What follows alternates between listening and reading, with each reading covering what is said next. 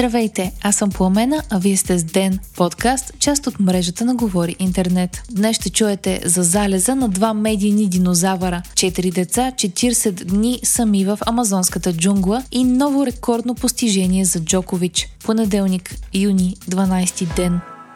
Днес продължава процедурата по искането за отстраняването на главния прокурор Иван Гешев. Пленумът на Висшият съдебен съвет заседава, за да реши дали Гешев да бъде предсрочно освободен от длъжността си на основанието, че е използвал израза политически буклук, с което е накърнил престижа на съдебната власт. Главният прокурор поиска да бъде направена експертиза на израза политически буклук и да бъдат взети предвид социологически данни за доверието в съдебната власт, но искането му бе отказано. След това Иван Гешев обяви, че трябва да напусне заседанието, защото му предстои пътуване до Страсбург, където ще участва в Комисията по граждански свободи, правосъдие и вътрешни работи на Европейският парламент. Там той ще говори по казуса Барселона Гейт. Припомняме, че Гешев поиска депутатският имунитет на бившият премьер Бойко Борисов именно заради разследването известно като Барселона Гейт. Главният прокурор поиска заседанието да бъде отложено, за да може да присъства, но мнозинството от пленума на ВСС гласува дебата да продължи по същество без Гешев и адвоката му.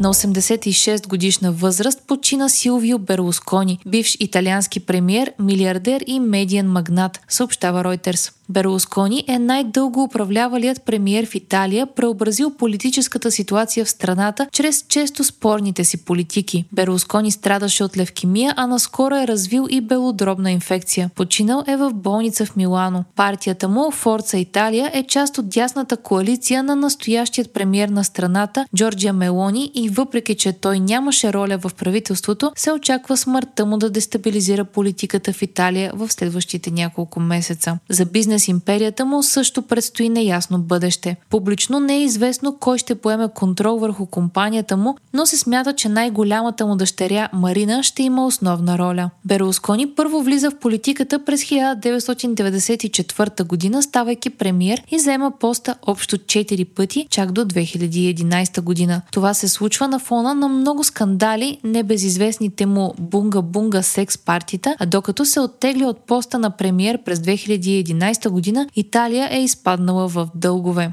През 2013 година Берлускони е осъден за данъчни измами и му е наложена 5 годишна забрана да заема публични постове. Въпреки спорната му репутация, никога не се отказва от партията си и през 2019 година печели място в Европейският парламент, а миналата година и в Сената в Италия.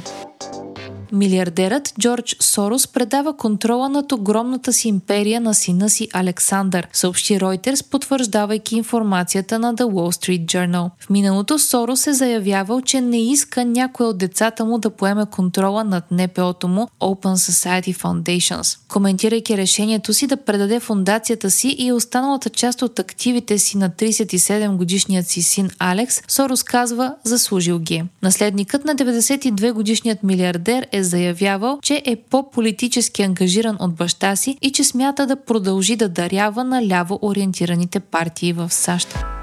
Новак Джокович отново пише история, взимайки рекордна 23-та титла от големия шлем. Сърбинът спечели Ролан Гарос, като надви Каспер Рут в матч продължил над 3 часа. Джокович изпревари Рафаел Надал по спечелени титли в шлема. Испанецът има 22 спечелени, а това беше 34-тият финал на Джокович в големия шлем. Никой друг мъж не се е борил толкова много пъти за титла. Победата му от този уикенд го прави и първият, който е спечелил по три пъти всеки от турнирите в шлема.